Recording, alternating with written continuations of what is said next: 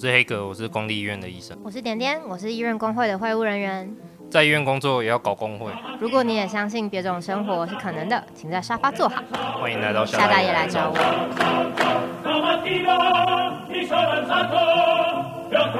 大家好，欢迎来到夏大爷来找我。欢迎来到夏大爷来找我。我是点点，我是黑哥。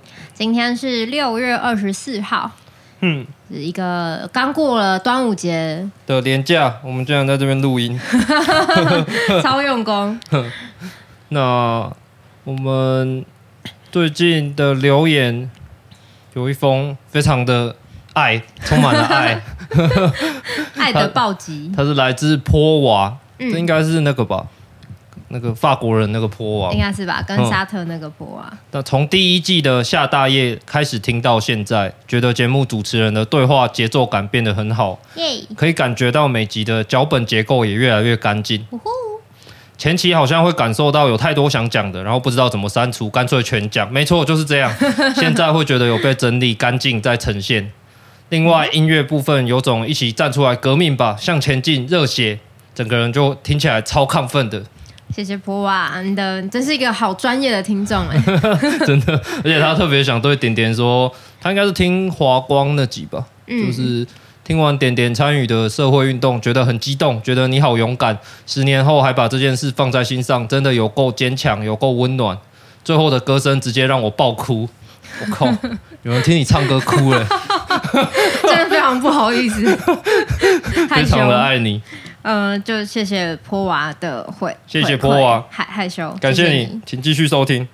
好的，那我们今天要来聊聊什么呢？哦、呃，我们其实定期就会介绍一个医院比较不不为人知的一个职类，对不对？对隐藏角色。对，那我们今天也是这个系列职类介绍系列。没错，今天要讲一个有一点点猎奇的工作。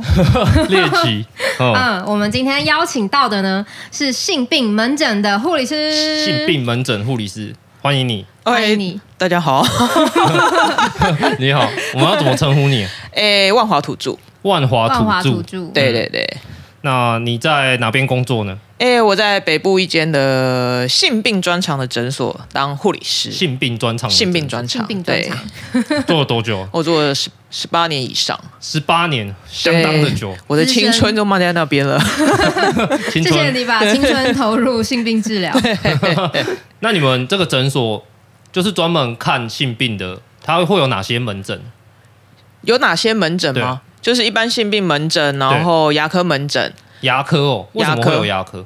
诶，因为如果性病的话，就会讲到艾滋、梅毒、淋病、疱疹、菜花。对，嗯、大概五大天王。对，大概是五大天王。现在还有一些新兴的，对，嗯、很多。其实最主要是艾滋这个部分，其实很多医生他们不看。哦，你说牙科？对，牙科的部分，对，所以我们才会特别开了一间艾滋牙科诊的门诊。就专门给艾滋病病人看的，嗯，对。那你们工作的地方长什么样子啊？这么多外面看不到的门诊，嗯，我们的门诊长什么样子？如果是以前的话，它就是艾滋那层楼是非常的阴暗。它的阴暗，我我不知道是因为我小时候年纪小的关系，还是因为他们本身就是没没办法散发出光芒，所以就是你只要一上去那层楼，就会觉得非常的暗。但是现在就是因为时代的进步，所以。就是都亮亮亮的啦，就不太容易看到一个黑黑的角落，这样到处都是光明的一面。所以意思是说，艾滋它是专门自己一个地方，就是专门看艾滋。对，早期的时候，哦、早期艾滋是独立分开来看的。哦，嗯，你刚刚讲说那个黑暗，就是嗯，可以描述一下那个黑暗嘛？是什么样的黑暗？哎、欸，其实就是我工作的地方是充满了各种负能量，就是除了就是有有性病。有性病之外，也有药瘾，也有身心科的人。就比如说，你肚子痛，你会跟人家说：“哎、欸，我肚子痛。”你感冒会跟人家说：“哎、欸，我感冒。”但你不会到处去跟人家讲：“哎、欸，我有艾滋。”“哎、欸，我长菜花。”“哎，我长梅毒。”嗯，对，所以，所以我的工作环境真的是充满了一种不能被人家知道的哦负面的嗯。的的东西存在，就算他上新闻了，也是负面的。嗯，对。就大家进来的时候都是躲躲藏藏的。哦，对啊，有那个什么戴墨镜又戴帽子又戴那个口罩的。那刚刚讲到说，也有同时也有身心科的门诊。早期的时候，那个我们这边身心科其实是给药瘾看的。药瘾。对，早期是给就是专门给海洛因那边看的，哦但是到后来的时候变成呃艾滋病的病人，甚至特定族群，嗯，他们也会。同志族群。同志族群，那其实同志族群现在也有很多人，他们就是合并使用。呃，娱乐性用药，比如说像那种居水啊、安非他命，其实他们都还蛮常用的。对居水跟安非他命，其实他们还蛮常用的。嗯，对，所以他们就是因为这些药物，就是呃，安非他命可能会引发你妄想啊，嗯。或者是呃，疑心病很重，所以这时候就是需要身心科上面去介入。嗯，嗯，对。其实他们处于一个多重的身心科的风险，对不对？听起来是，对，其实他们合并蛮多身心身心状况。因为比如说他们可能在社会上蛮孤立的，嗯。又有用药，可能还有生病这些。嗯，对，嗯。其实综合起来，嗯，所以这边的身心科医生要非常了解大家是在这个脉络下面开始用药，或者是有一些就是各种状况。对一般身心科的医生，我觉得不太能够好好的去理解他们。嗯，对，必须要他们自己圈内的人比较懂一点。哦。对，那像是刚刚讲到说安非他命会有，嗯，可能会有个症状是妄想，所以戒毒就是这边身心科可以协助大家做到的事情吗？呃，其实是最主要还是要看他们自己啊。我觉得不管戒什么什么瘾，嗯，最主要就是你要离开你原本的生活环境。哦，对，因为你交的这些朋友，讲难听点，我们就是说物以类聚嘛。对 你交的朋友就是都会在吸毒的啊。如果你今天不想吸毒，你能做的是什么？就是唯一的方式就是离开他们。那你离开他们之后，你一个人要干嘛？你打开门，哦然后你不知道你要去前面、后面、左边、右边，就开始茫然。这时候你又会再走回头路。哦，对，所以人家才会说戒瘾非常的难，嗯，就是这个原因。其实他跟他镶嵌在个人身上的社会关系是有很大的关系。对，很有很大的关系。嗯嗯嗯。嗯，那你平常的工作内容大概会是怎么样？有点难想象。我平常工作内容哦，就简单说就是呃叫号啊，哦然后安排病人看诊啊，还有一个我觉得我觉得最重要就是保护医生，为什么因为曾经就是有有病人跟医生就是就是有有有纠纷，嗯所以他就拿了一支针，然后在外面堵，要准备堵医生。做什么你也每次要激烈看看诊的时候，医生是不会不会移动的，他就坐在他位置上打电脑。唯一会移动的是谁？就是护理师。嗯所以我们一出去就要看到那支针 跟那个人，然后我们又要把门关上。所以他是要用那支针去戳医生，让他感染艾滋的意思。对，他就是打算你这么你可能会有一。个任务是当人肉盾牌这样子吗？可以这样说。对，啊，比如说，凭什么比？如说之前就有病人，他就是要冲进来，你就是要这样挡他。哦，对哦为为什么会那么仇恨呢？他在恨什么？不知道啊，哦这个我们真的不知道，他们不是私下有瓜葛啊。嗯，哦，对，有时候病人就一个不爽。我有点难想象，就是怎么说，就性病门诊到底是，比如说我进来就会说，哦，我那边很痛之类的，是是这种画面吗？我跟你说，差不多就是这样，就是呃呃，先生你哪里不舒服？哦，我那里不舒服。呃，请问你哪里不舒服？那里是哪里？就那里呀、请问是龟头还是肛门？哦，OK，对，然后之前就是有遇到一个，他就是说我弟弟不舒服，嗯，哦，我就说那请你弟弟进来，他在哪里？他今天有来吗？这是他的健保卡吗？因 为真的很烦呢、大家就打开天窗说亮话，对啊，就不是阴茎就是阴茎，是龟头就龟头，这样。对啊，你不会就是你你头痛，你不会跟医生很隐晦的说，医生上面上面痛上面痛，你不会这样跟医生讲吧？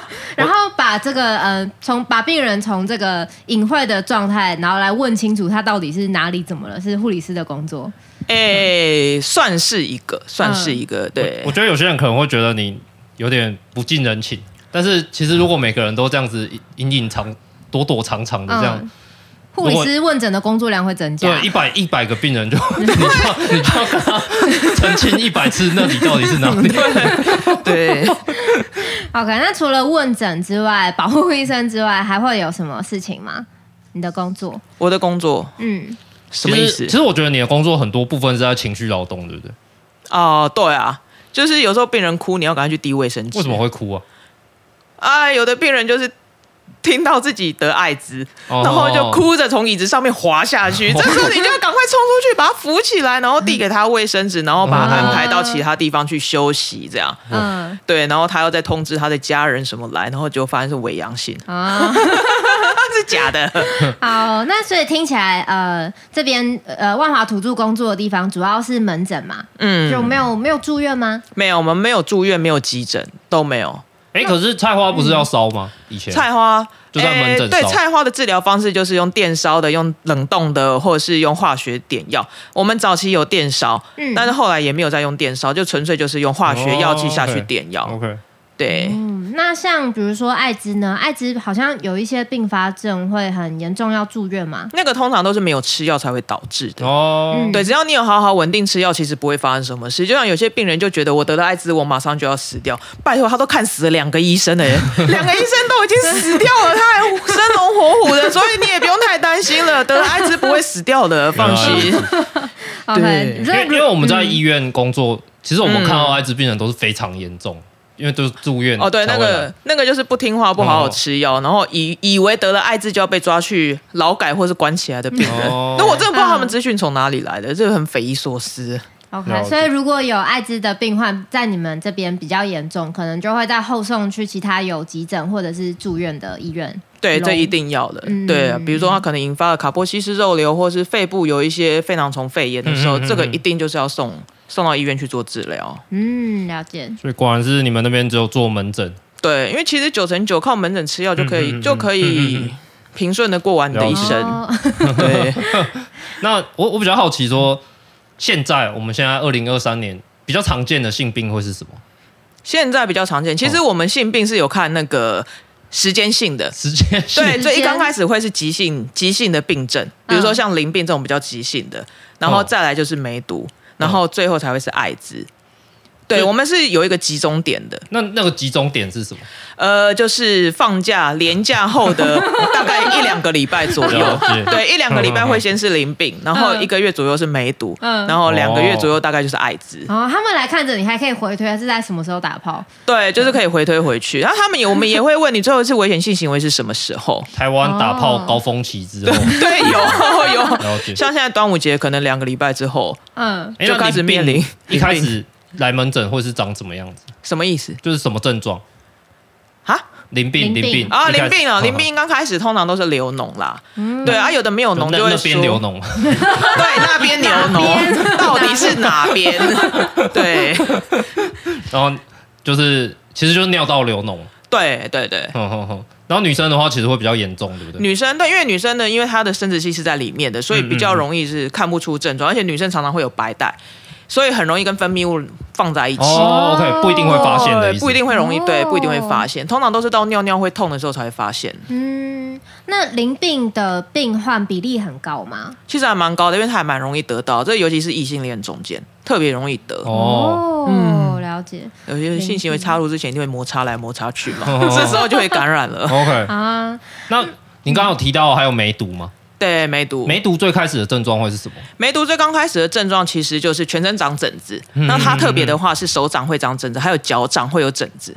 那有些医生会误诊成玫瑰糠疹，嗯。但它的疹子跟一般疹子不一样，它是中间一点红红，旁边是破皮的。嗯。然后生殖器的部分的话，它就是会有我们俗称的硬性下疳，嗯嗯嗯，对，就是会有个创伤伤口在那边，对，然后摸起来硬硬的，像纽扣一样，就可能龟头上面有一个硬硬像纽扣一样的伤对，口，或者是像阴茎上面，了解。对，但这个症状都会过去。哎，那最近很流行的那个猴痘，它好像也是以这种溃疡来表现，对不对？对，但是它的洞更深。如果照我来讲啦，以我自己平民小老百姓的口语来讲，我会觉得它有点像陨石坑。哈，对，就是有点像那个陨石打下去月球，不是会留下一个坑吗？然后旁边不是有一块一块东西凸出来这样，然后中间黑黑的，啊大概就是长那样。听起来不太像老百姓会看过的东西。所以常见的性病就是刚刚讲到的这些嘛，淋病、梅毒、艾滋。菜花疱疹大概就是这一些。哦，啊，早期的话，我们就是会有所谓的生衰啊，就是、呃。医学上讲好像叫做软性下疳，但这已经绝种了啦。啊，还有就是在更早期会有所谓的呃六角，嗯。六角是什么？那个六只脚的东西吗？阴狮，对，阴狮狮，狮子长在嗯那那里，就是在长在你的会阴部有毛的地方，就叫做阴狮。对，哦，哦，阴狮，阴狮治疗其实就是把毛剃一剃，然后就是擦个药就好了。但是老人家真的是不知道哪里的突发奇想，就拿 DDT，他是非常自豪的，对，自豪的走到我们诊间门，走到整间，然后就说：“我都喷在 DDT 了，喷在点后啊啦。”喷自己的，对对对对对，真有创意，用药用的相当猛烈。对，那万华土著，你在性病领域，你已经做了十八年。嗯，刚刚听那个阴师这一段，嗯、其实你也见证了台湾一个性病的发展史啊，对，活历史哎。我们其实蛮想了解艾滋病这十八年来的社会变化，他们的歧视跟污名有没有改善，还是跟原本差不多？没有，其实我觉得真的改善非常的多。哦，对，像早期。刚进去，我刚进去上班的时候，其实艾滋是不能讲的，不能讲，是、哦、对那些不能病人是不能露面的，哦、因为你你不能让人家别人知道啊，哦、你不能让别人知道，嗯、那到现在就不一样了，嗯，对。然后我觉得最大的转变点就是在于有有一个罗一军，嗯，对，罗一军从国外回来的时候。哦，他去斯瓦季兰。对对对对对，嗯、那时候新闻上还是哪里都一直有在讲艾滋、艾滋、艾滋、艾滋。那他进去之后有改善整个呃卫生医疗界的、嗯、的的一个想法跟看法。然后还有加上广告，我觉得都是有影响的，蛮厉害的。对，嗯、我觉得还蛮神奇的。那现在还会有，就是因为性病的某一种污名标签，导致嗯生病的人他可能没有办法取得正确的医疗资讯，或者是他就没有不敢来看病，导致延后治疗的状况吗？现在还有吗？现在还是有，真的还是有。是哦、对，就是有人就是他去验了，然后发现他得了艾滋，然后他就自此之后再也消失的无影无踪了，哦、超可怕。哦对，他就以为他隔天就会死掉了。哦，对，那有的人就是会害怕，比如说像梅毒，他会害怕，他就出去找找外面的诊所。嗯，那我们是听到是这样，他可能出去诊所治疗十几万。哦，我们就想说，靠，你梅毒治疗不是就是健保就好了吗？他说对，盘尼西林就好。他说没有，出去外面是称体重的，称体重，称体重在算钱，但是我们不知道。他到底是怎么算那个钱的？嗯，对，刚刚好那个人也蛮大只的。哦，所以其实这些都是呃，比如我们健保有给付的项目，嗯，那但是有人会害怕自己留下记录，所以他就去外面找密医，对，找找自费，然后就被被坑钱。现在还是有这个，现在还是有。哦对啊，有些人就会觉得哦，我记录到健保卡，如果我去看牙医，我去开刀，别人就会不帮我开。哦哦哇！现在通常就比如说艾滋的病患好了，大家会乖乖的稳定吃药吗？九成九其实都会的。哦。嗯对，其实大家都知道，现在只要吃一颗药就好，没有像以前那是一大把十几颗在那边装，啊，你放在桌上药还会融化，哦、对对你就知道冰冰箱。嗯、对，所以现在吃药都是非常的方便，而且一天吃一次就好了。那服药顺从性是比较高，那只有少部分人真的不知道去哪里查到的资料，觉得他明天就要死掉。那种才会消失，是觉得反正都会死掉，就不用吃药。对啊，有的人真的是这样想。哦，对，有的人我的人生已经完了，对，回家回家把自己关起来，这样。那。问一下哈，如果让你选一个性病得，你会选哪一个？说真的，说真的，非选不可，我会选艾滋。为什么？因为 艾滋，我就真的只要吃药就好了，每天一颗。对，我每天一颗就好，那我只要有带保险套，其实我就不会传染给别人。嗯嗯，对。那相对的，最不想得的会是什么？菜花。我跟你讲，我真的非常非常不想得菜花。菜花是一种非常麻烦的疾病。你那有一句成语叫做的呃什么呃。杂草不除，跟春风吹又生。嗯嗯，嗯这根本就是拿来形容菜花。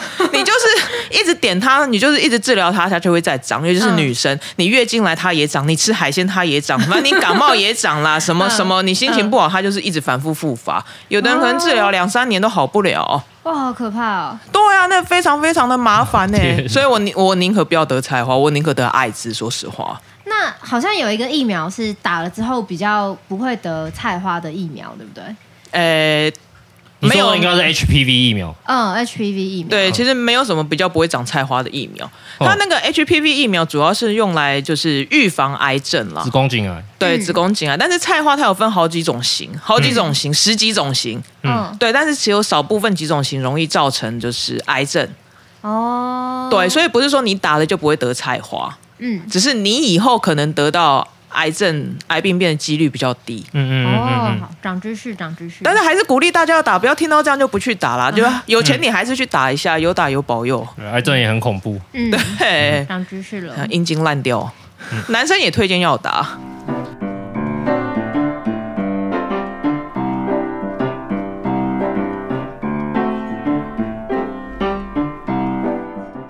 万华土著他服务的这个门这个门诊性病门诊是一个我觉得蛮先进的地方吧。嗯。我们国家很多对于性病啊，还有毒毒瘾的政策都是先在这个诊所实行的，比如说匿名筛检，哦，然后比如说发干净的针头啊，针具回收，嗯，然后甚至现在有那个 HIV 快筛的贩自动贩卖机，对，从以前还有那个就是吐口水的 吐口水的艾滋筛剂，到现在一滴血就可以验。对一滴血。哦，好厉害。而。且现在其实可艾滋的快筛还有梅毒的快筛，你可以直接网购，真的啊？它它会寄过来。啊，对。对但如果大家还是担心污名，就可以对。这个越过这个问题。对，所以就是想要尽可能的用这些先进的政策来让这些人愿意去做诊断。嗯，对，那哦、呃，其实我们我跟点点跟乌迪最近都看了一部电影嘛，这部电影其实是今年的威尼斯金狮奖嗯。得主，然后我们这边想要跟大家介绍这部电影叫做《所有的美丽与血泪》。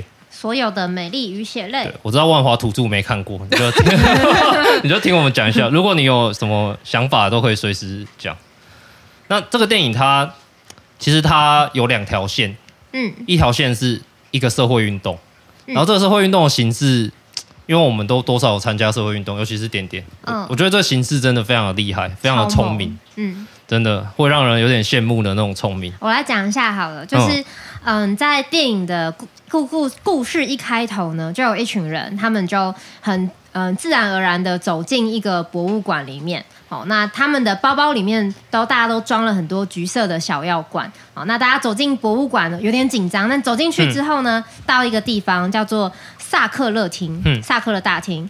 然后他们突然就开始喊口号，嗯好、说十万人死了，然后这是一个金钱的神殿，嗯这是一个贪婪的神殿，这是一座奥斯康定的神殿。其实他们是用唱歌的方式，对而且那个词写的很，其实蛮美。非常的有力量，他们就开始把包包里的这个橘色小妖怪拿出来，然后丢在地上。哦，那那边刚好有个水池，丢在水池里，然后大家就躺下来，躺在地上。嗯嗯，到底是什么原因呢？奥斯康定，待会我们会再召唤起各位的记忆。嗯，大家应该对这个词有点印象。我们这边先让故事继续。那好，那警卫呢？他们就来驱赶这些抗争者嘛。但抗争者就一个一个躺在地上，然后嗯，橘色的这个小药罐就满满的橘色小药罐散落在他们身边。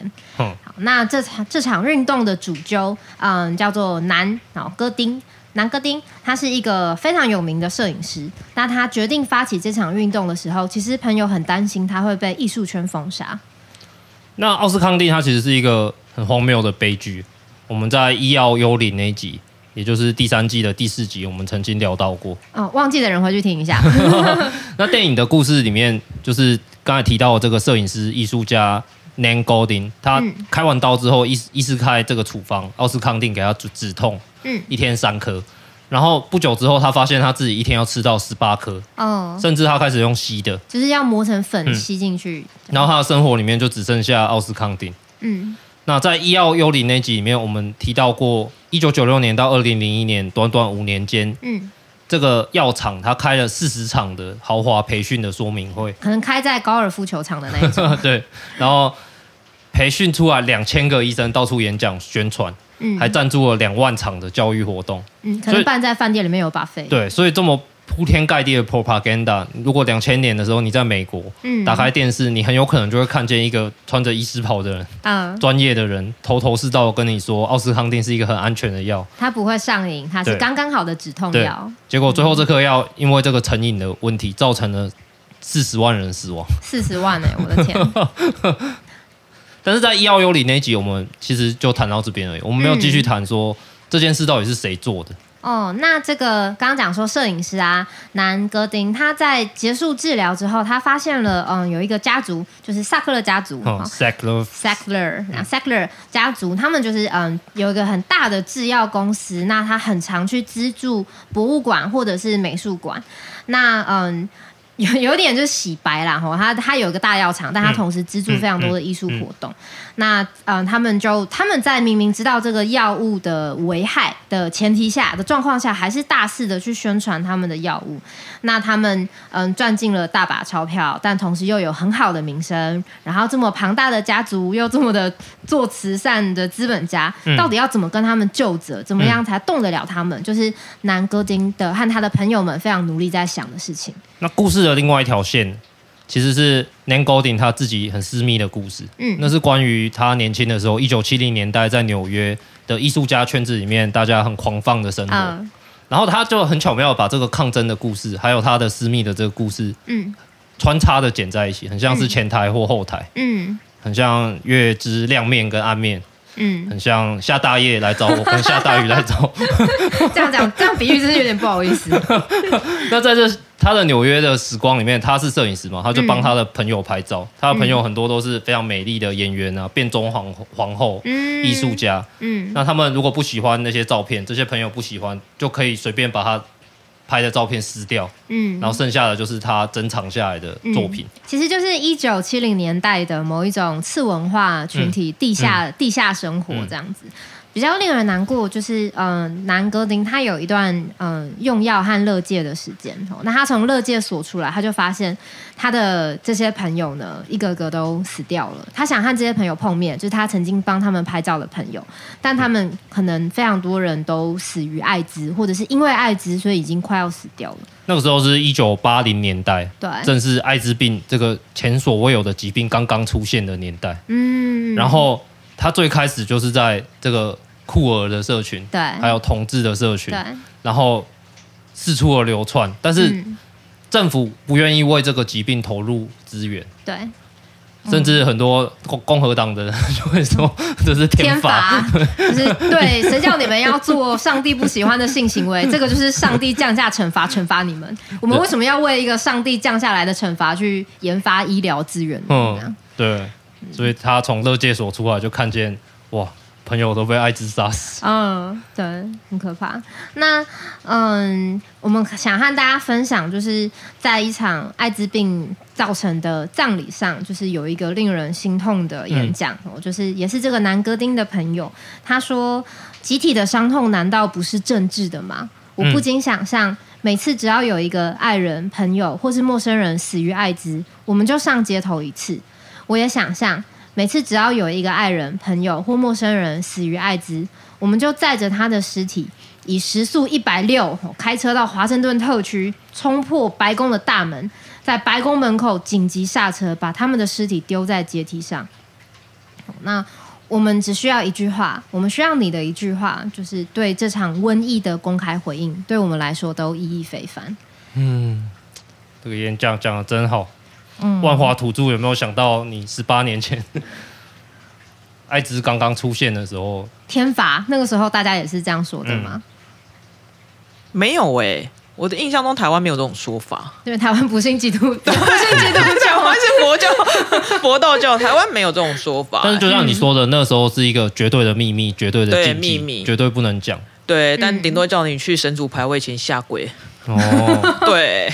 总之，虽然这部电影已经下片了。但是还是非常推荐大家去看。嗯，我我找了半天，在那个中华电信的哈咪 Video 里面、哦、可以租得到，对，推荐给大家。所有的美丽与血泪。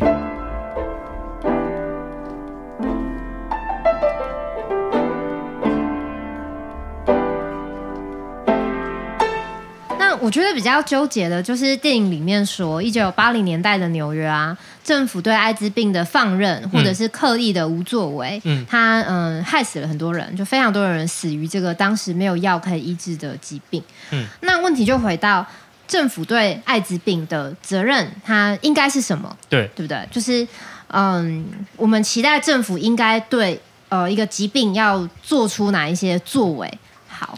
好。那我们就可以试着回到我们的鉴宝专题，大家还记得吗？鉴宝专题，你不是很不想回来吗？对，我努力的回来。我们可以试着从台湾的鉴宝是否给付艾滋病的医疗费用来回答这个问题。哦，要怎么回答这个问题呢？哦，好，大家回想一下我们的健保专题。哦、我们开头的时候就有介绍三种不同的医疗照护体系。第第一个是公医制，好，那就是嗯，看医生就跟你去国小上学一样，对，就是理所当然不用付钱。好，再来是社会保险制，也就是我们台湾的状况，对，台湾的状况。那再来是市场制，嗯，美国的美国的状况。对，公医制他认为人民的健康需求应该是由政府来承担。嗯、对。那市场制，他认为生病是你家的事，你衰或者是你活该，所以你自己想办法。嗯、那社会保险制有点介于两者之间，但我觉得要问就是，会有一种病真的是你活该吗？哦、呃，特别是我们现在 COVID-19 刚结束，对啊，对，会会有哪一种病是你你活该你自己想办法吗？嗯、那嗯，台湾在二零一五到二零一七年啊，哦、很近哦，很近，对，不到十年前了。嗯，我们社会其实有一系列对于得艾滋病是不是活该的讨论。我天哪！那为什么会有这个讨论呢？哦，原来是当时在嗯进行一个修法。对。那法令叫做《人力 人类免疫缺乏病毒》，就是 HIV HIV HIV 传染防治以及。感染者权益保障条例，它是什么意思呢？哦，它简单讲就是规范说，如果你得了艾滋病，你在台湾会如何被对待的一个法令。比如说，呃，艾滋病患，你你还可以正常的去上学吗？或者是你有义务告诉哪一些人你是艾滋病患呢？你还可以打炮吗？哦，或者是你不小心传染给其他人会被告吗？等等，我们万华土著是不是有了解这个？对，其实。其实这个中间有蛮多社会事件的，嗯，比如说像早期的时候，有一个小朋友，他是因为出车祸的关系，他被压在最下面，嗯，然后就上面刚好有人就是有艾滋病，嗯，那个血就流到他身体里面，但是因为是新鲜的伤口，嗯。嗯，然后他就被感染了，哦，但是。悲剧中的悲剧，对，那他应他活该吗？嗯、那像其实也有一些呃家庭主妇，嗯，他也是感染艾滋啊，嗯，但是他是去产检的时候，他才发现他得艾滋，嗯，哦，他活该吗？嗯嗯嗯嗯嗯嗯，对，其实就是在这些事件以后，我们的社会才开始慢慢要去思考这，对。这些事情，嗯嗯、一定是打炮或者你不自爱才会得艾滋吗？哦，真的，对啊，那这个修法后来怎么样了呢？哦，二零一五年的修法，它有两个重大的胜利。第一个是以前如果外国人在台湾啊，然后你突然被发现你有艾滋病，你就会立刻被驱逐出境。哦，早期就有啊，像那巧克力，巧克力，他梅毒也会被赶出去。巧克力是一个艺人，对艺人艺人，对他好像梅毒也会被赶出去，被驱逐出境。好，我是觉得很瞎。你们好，那修法就是把这一条给删掉了。好，第二个修法的重大胜利呢，就是艾滋病原本不在健保给付的范围内。二零一五年，我们才修法，把它嗯纳入健保的给付。确诊之后的两年，哈，确诊之后两年，嗯，两年内是由疾管署公务预算来负担医疗费用，两年之后由健保负担。可是为什么这个出钱的问题会是胜利呢？哦，他本来是谁出钱？哦，这就很有趣。在还没有健保的年代啊，嗯、艾滋病的医疗费用就是刚刚说疾管署会出钱，因为它是传染疾病嘛，好、嗯，那就一个公务预算这样。那开办健保之后，艾滋病就理所当然的是由健保来给付，好，那甚至是它是算重大伤病，所以你会拿到重大伤病卡，哦、对。但是呢，但是 在二零零五年的时候，当时就是有健保破产的这个这个议题哦，这社会上大家都在讨论说啊，要救健保，救健保，怎么救健保呢？方式之一就是把艾滋病踢出健保给付的范围。所以我整理一下时间轴，就是最开始有这个病，嗯、政府编了一笔特别的预算，对，直接付钱，对。然后开办健保之后，一九九五年就理所当然是由健保付艾滋病的治疗费用，甚至是重大伤病。是。但是在二零零五年的时候，健保要破产了，对，所以我们。要不要把艾滋病踢出这个健保给付的范围内？对，当时就把艾滋病踢出健保给付，那就很奇怪，为什么骨折不用被踢出去，肠胃炎不用被踢出去？好，我不知道，我已经我查不到当年的资料。嗯，但我们或许可以从这个二零一五年的修法来看出一些端倪。对，在二零一五年修法的时候啊，也就是艾滋被踢出健保之后十年嘛，那就重新讨论要纳、嗯、要纳回健保。好，当时有一份立法院的艾滋病。防治预算及执行绩效探讨的一个立法院报告，里面写说，全球的艾滋病感染案例是逐渐减少的，台湾却反常的增加，主因是男男间不安全性行为的防治成效不足。嗯，好，同时这个艾滋病的医疗费用，叭叭叭很多钱，还会排挤其他业务，健保也无力支付。嗯。这是一个立法院的报告。好，嗯那立法院的报告出来之后，就民间反响热烈哦。比如说有一个叫做“满天星反毒阵线”，他说。不能拿艾滋病去跟糖尿病或者是洗肾这样的慢性疾病类比，因为艾滋是你自己选的。OK，这个是一个 算是正方代表。对，这个就是就是主张艾滋病不能纳健保给付。嗯嗯嗯，他们就说男同志开毒品性爱趴，自己还对艾滋不在意，嗯、自律很难吗？哦，他们说政府制造这群艾滋权贵 已经引起民怨。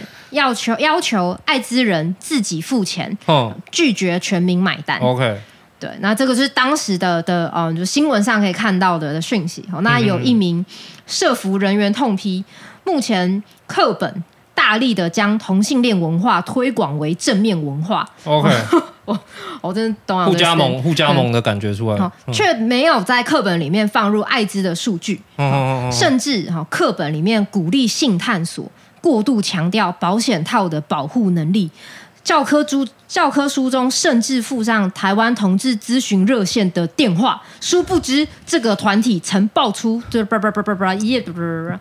哦，那这这个就是在二零一五年左右，嗯，嗯，还有这样的讨论。万华土著好像有一些意见，有。其实那时候就是有在说那个呃。艾滋病突然间增加嘛，嗯，其实有很大一部分是他们进去监所里面，嗯，就是监狱里面去做每一个受刑人的抽血哦，所以那个时候的艾滋病病人的幅度才增加，哦，然后才会引进所谓的美沙东。所以以前是黑数，不是一夕之间。以前没有想过，以前他们没有想过，可能就是因为外国的研究让台湾有。有意识到有这个问题，uh 那段时间我有参与过，你就直接去监狱里面的牢房里面去帮他们抽血，你也有去抽？有有那个时期我有经过，oh. 对，然后那段时间的整个艾滋的人数就上升，uh. 并不是男男间的性行为上升，uh 或者他们不自爱，而且其实是以前都有这群人，只是我们不知道，对，共用针具的对。吸毒者，嗯，对对对，嗯，OK。那好，总而言之，哦，当时这个疾管署社会氛围，对社会氛围是这样。然后疾管署的时任副署长庄仁祥表示，哦，就是艾滋病会其会排挤其他费用哦，会排挤到儿童四合一疫苗的费用这样。好，那你说，爱健保不应该给付一个你活该的疾病哦，就是那个社会氛围里面有有一个这样的感觉。嗯嗯嗯，那其实就很像一九八零年代的纽约，政府不认为自己有责任要去医治一个天罚的疾病。对，那幸好是二零一五年，在很多民间团体的努力下，最后是有重新的，嗯、呃，成功的让艾滋重新回到健保的怀抱。但是我觉得从那个时候的这些资料看起来，艾滋病的去污名化或者是正常化，它对于整体社会而言，还有蛮长的一段路要走。二零一五年不过是八年前哦，不过现在是进步是真的蛮多了。以前早期你做餐饮业，嗯，还还要验 HIV 跟梅毒。真的、哦？对，到现在已经拿掉了。哦，对，餐饮业，对对对，餐饮业也是要验这个，就很奇怪啊！就是明明不香，还有军警，哦、军警的部分也要验艾滋，对。跟他们艾滋不能当军警就对。早期早期有这样的说，嗯、早期有这样啊，就怕你什么受伤流血什么不拉吧，反正理由一堆啦。啊、对，反正理由就是一堆。对，现在已经有好很多。嗯，对，有一些都已经拿掉。呃，那最后我们就刚好万华土著来，我自己是很想聊一个话题是，就是其实刚刚有提到过，就是 HPV 的疫苗。疫苗，对，因为 HPV 的疫苗，大家其实没有很非常清楚它到底是干嘛的，嗯，谁谁该打，谁不该打，不太知道。对，那我这边稍微整理了一下新的资讯，那最新的资讯是说，四十五岁以前打 HPV 都是有好处的，嗯，的打 HPV 的疫苗都是有好处的，那它。最主要的好处就是要预防子宫颈癌。嗯，对，刚才刚才万华土著也有讲到，那子宫颈癌其实是一个很可怕的病，为什么呢？因为它很难发现，那个位置如果真的有症状，就已经是很后期了。嗯，对，所以现在很多人都可以透过膜片，然后甚至是这个疫苗来预防这个病，是一个医学的很大的进步。嗯，对，所以呃，过去的对于这个疫苗的科学研究的门槛是切在二十五岁。所以很多人可能会听过说，哎，二十我已经超过二十五岁了，说我我我应该不能打疫苗，但是这个资讯已经过时了，现在是四十五岁。哦，那我可以耶。对，你可以。对，只是呃，现在我们的公费是有给现在的国中女生知道。嗯、那那我现在去念国中就可以公费 打疫苗？那是四价还是四价还是两价？九价好像还没进去。对，可是好像国中生的免疫力的话，就会达到很好的效果。然后我们去自费的话，现在大概都是打九价的嘛。对，都是九价的。对，然后九价疫苗的市市价大概要六七千块，嗯，然后要打三剂。所以大概可能要到两万块左右。好，我去念国中。那这个价数，它其实讲的是这个每一价就是 HPV，它是一个很大的病毒的族群。嗯，它有各种不同的值，就像你那个万华图书刚刚讲的，它有很多种型。对，菜花其实有好可能有好几百型，好几百型。对，然后九价就是针对其中九支特别容易引起子宫颈癌的 HPV 去做防护，这样子。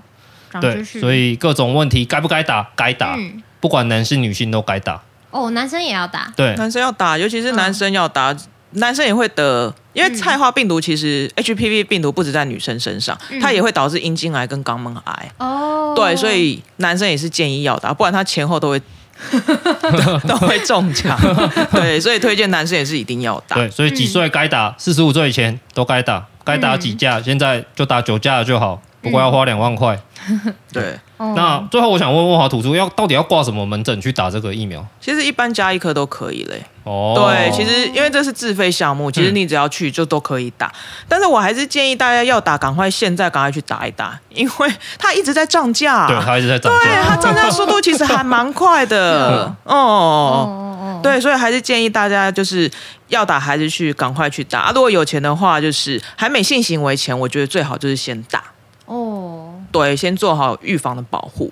好，就这样鼓励大家打疫苗。那好吧，那最后我们跟大家来解密一下。对，解密。其实万华土著 是我们的工会理事长。理事长好，理事长好，大家好。我们这个理事长其实是一个相当特别的人。理事长有什么想要有话想要对大家讲吗？以理事长的身份。以工会理事长，以工会理事长的身份，嗯，拜托医疗人员，你们团结一点好不好？就是未来十月的时候，可能会办一个大型活动，希望大家都可以来参加哦。对，大型大大型很好玩的活动哦，在哪边？呃，可能在总统府前面，然后希望大家就是穿的恐怖一点，就是 for 万圣节的活动。OK，其实不用穿的恐怖啊，那护理师下班来就已经跟鬼一样了。不需要变装，只有医疗人员能参加吗？哎，没有哎、欸。其实如果大家对医疗人员支持的话，我觉得大家都可以西家带眷一起来参加，一起来玩。OK，对，会有一个很大很大的气球在那边滚来滚去哦，很大很大的球。那就请大家期待我们会举办这个活动 哦。等活动的具体细节出来，我们再跟大家分享。嗯好，那最后我想讲一个小故事，哦，就是理事长啊，嗯，他是我的理事长，对，理事长，你是秘书，我是秘书，他是理事长。有一次我们理事长他是从家里面带了一一大袋那个呃不要的家不用的文具，什么笔啊、胶水啊什么的，然后我就在里面看到一盒超大盒的保险套，就是理事长家没有在用的家具，哦哦哦。包含保险套，保险套的名字叫做静小子，静小子，然后它已经过期大概五年左右。就是谢谢理事长爱护我们工会会务人员，然后就有很多各式各样保险套，我家有超多的啊。哦，对，我那天在翻抽屉，有每一个抽屉几乎都有。好，那我们这一集就到这边喽。好，谢谢大家，我是黑哥，我是点点，哦，oh, 我是万华土著。本集由无敌后置，我们下次再见啦，拜拜，拜拜，拜拜。